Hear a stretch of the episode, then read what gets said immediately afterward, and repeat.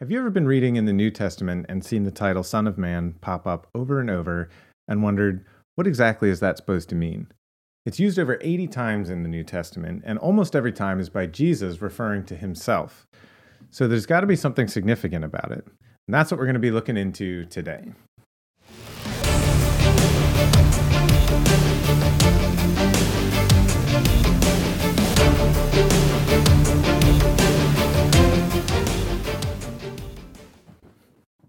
Welcome to Battle Ready Saints. I'm Dave, and today we're going to be looking at how Jesus uses the title Son of Man to communicate his deity. Part of being battle ready is knowing why you believe what you believe. 1 Peter 3:15 tells us that we should always be ready to give a defense to anybody who asks for the reason for the hope that lies within us. That's where we get the area of apologetics, which does not mean apologizing. It's uh, it comes from a Greek term and refers to defending the faith. So, if you recall from the episode that I did with Mark about Christian essentials, the deity of Christ is a pillar of Christian doctrine. So it's it's foundational to a Christian worldview. And once you get outside of evangelical circles, it's one of the first areas that gets challenged, and where sometimes it's just genuinely misunderstood. So it's really important that we're able to support that with Scripture. There are lots of places we could go in Scripture to support the deity of Christ, but today we're going to be looking at what I think is one of the most powerful instances of Jesus saying who he is. We're going to do this by looking at an exchange that Jesus has with the high priest when he's standing before the council being accused of all kinds of things shortly after he was betrayed. So this we see this exchange in Matthew, Mark, and Luke. So 3 out of 4 of the gospels. So if 3 out of 4 of the gospels all record the same thing, there's got to be something significant there. John doesn't have this exchange between Jesus and the high priest because John follows Peter, who is outside of the council when that's going on. Um, so, like I said, it's in Matthew, Mark, and Luke. We're going to be looking in Matthew. And so let's just read Matthew 26, verses 62 through 66.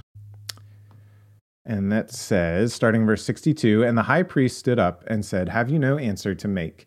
What is it that these men testify against you? But Jesus remained silent.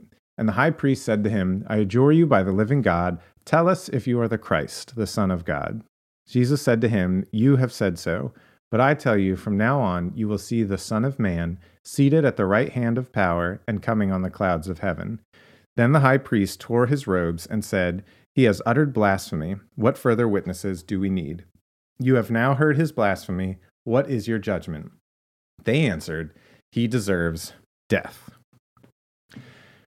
Now, that's a pretty interesting exchange, especially given that a lot of the common challenges to the deity of Jesus is that he was just claiming to be a political figure or a prophet. But that reaction by the high priest, tearing his robes and saying that he's uttered blasphemy and then, then sentencing him to death, that doesn't make sense if he was just claiming to be the Messiah as a political figure. Um, there's nothing blasphemous about even wrongly claiming the status of a politician.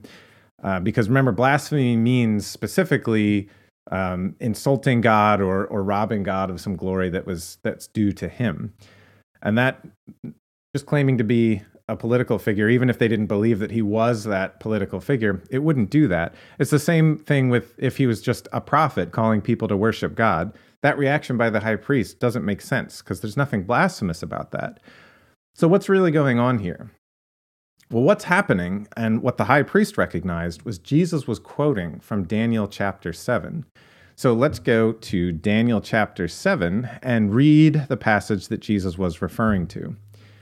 So in Daniel 7, he Daniel's describing this vision that he's having of the throne room of God. And he starts out by describing the Ancient of Days who's seated on his throne and this mass of people that are all before him, and these books are being opened up.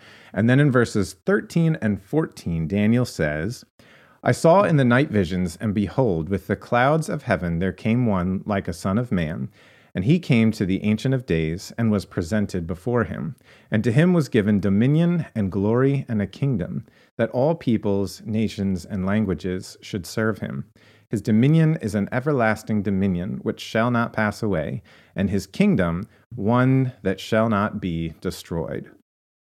So we see that Jesus is directly quoting this passage from Daniel 7.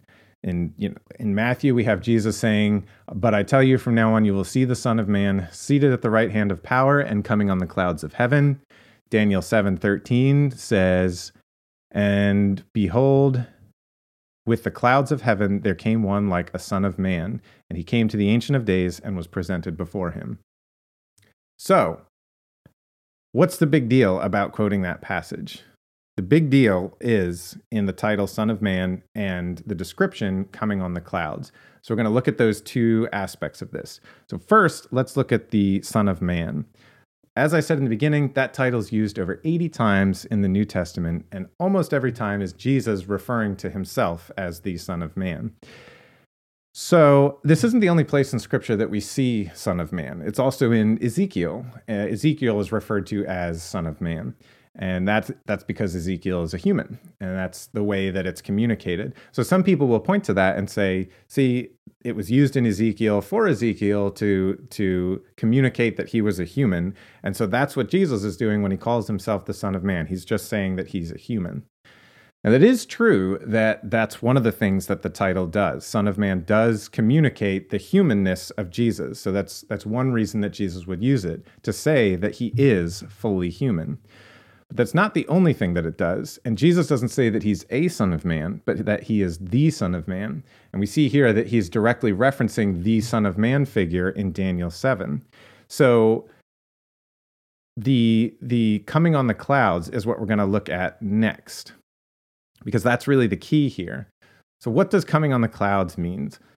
Coming on the clouds or being a cloud rider is used elsewhere in the Old Testament, and it's always used to describe God. For instance, Psalm 104 says that God makes the cloud his chariot, or Isaiah 19:1 says the Lord rides on a swift cloud. There are other passages as well, but they all point to God.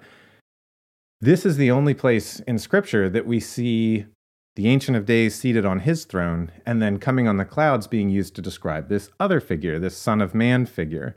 And so that is a clue that this other figure is part of the Godhead. So w- let's look at where the title Cloud Rider comes from. It actually comes from a title that the surrounding nations of ancient Israel would use for Baal. And it was used to communicate that Baal was the main god of their religion.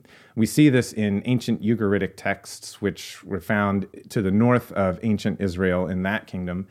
Um, and so the Old Testament writer, writers, what they would do is they would take that title, Cloud Rider, and they would take it away from Baal and give it to Yahweh. And they would do this for a couple reasons. One was to communicate that Yahweh was the one true God and, and that it was not Baal. You know, almost like they were eh, eh, like they were saying, "Hey, if anyone's going to be riding clouds around here, it's not Baal, it's Yahweh." So they were insulting Baal by taking his title away from him and they were communicating that God was the one true God, that Yahweh was the one true God. So that's something that that everyone of the day would have understood that cloud rider denotes deity. so Daniel was using that term to explain that this figure that he saw was looked like a human, one like a son of man, but was part of the Godhead coming on the clouds. It's also interesting to note that in verse 14 uh, that we read in Daniel 7, it says that this this figure is once he's presented before the ancient of days he's given dominion and glory and a kingdom and, and the kingdom is everlasting.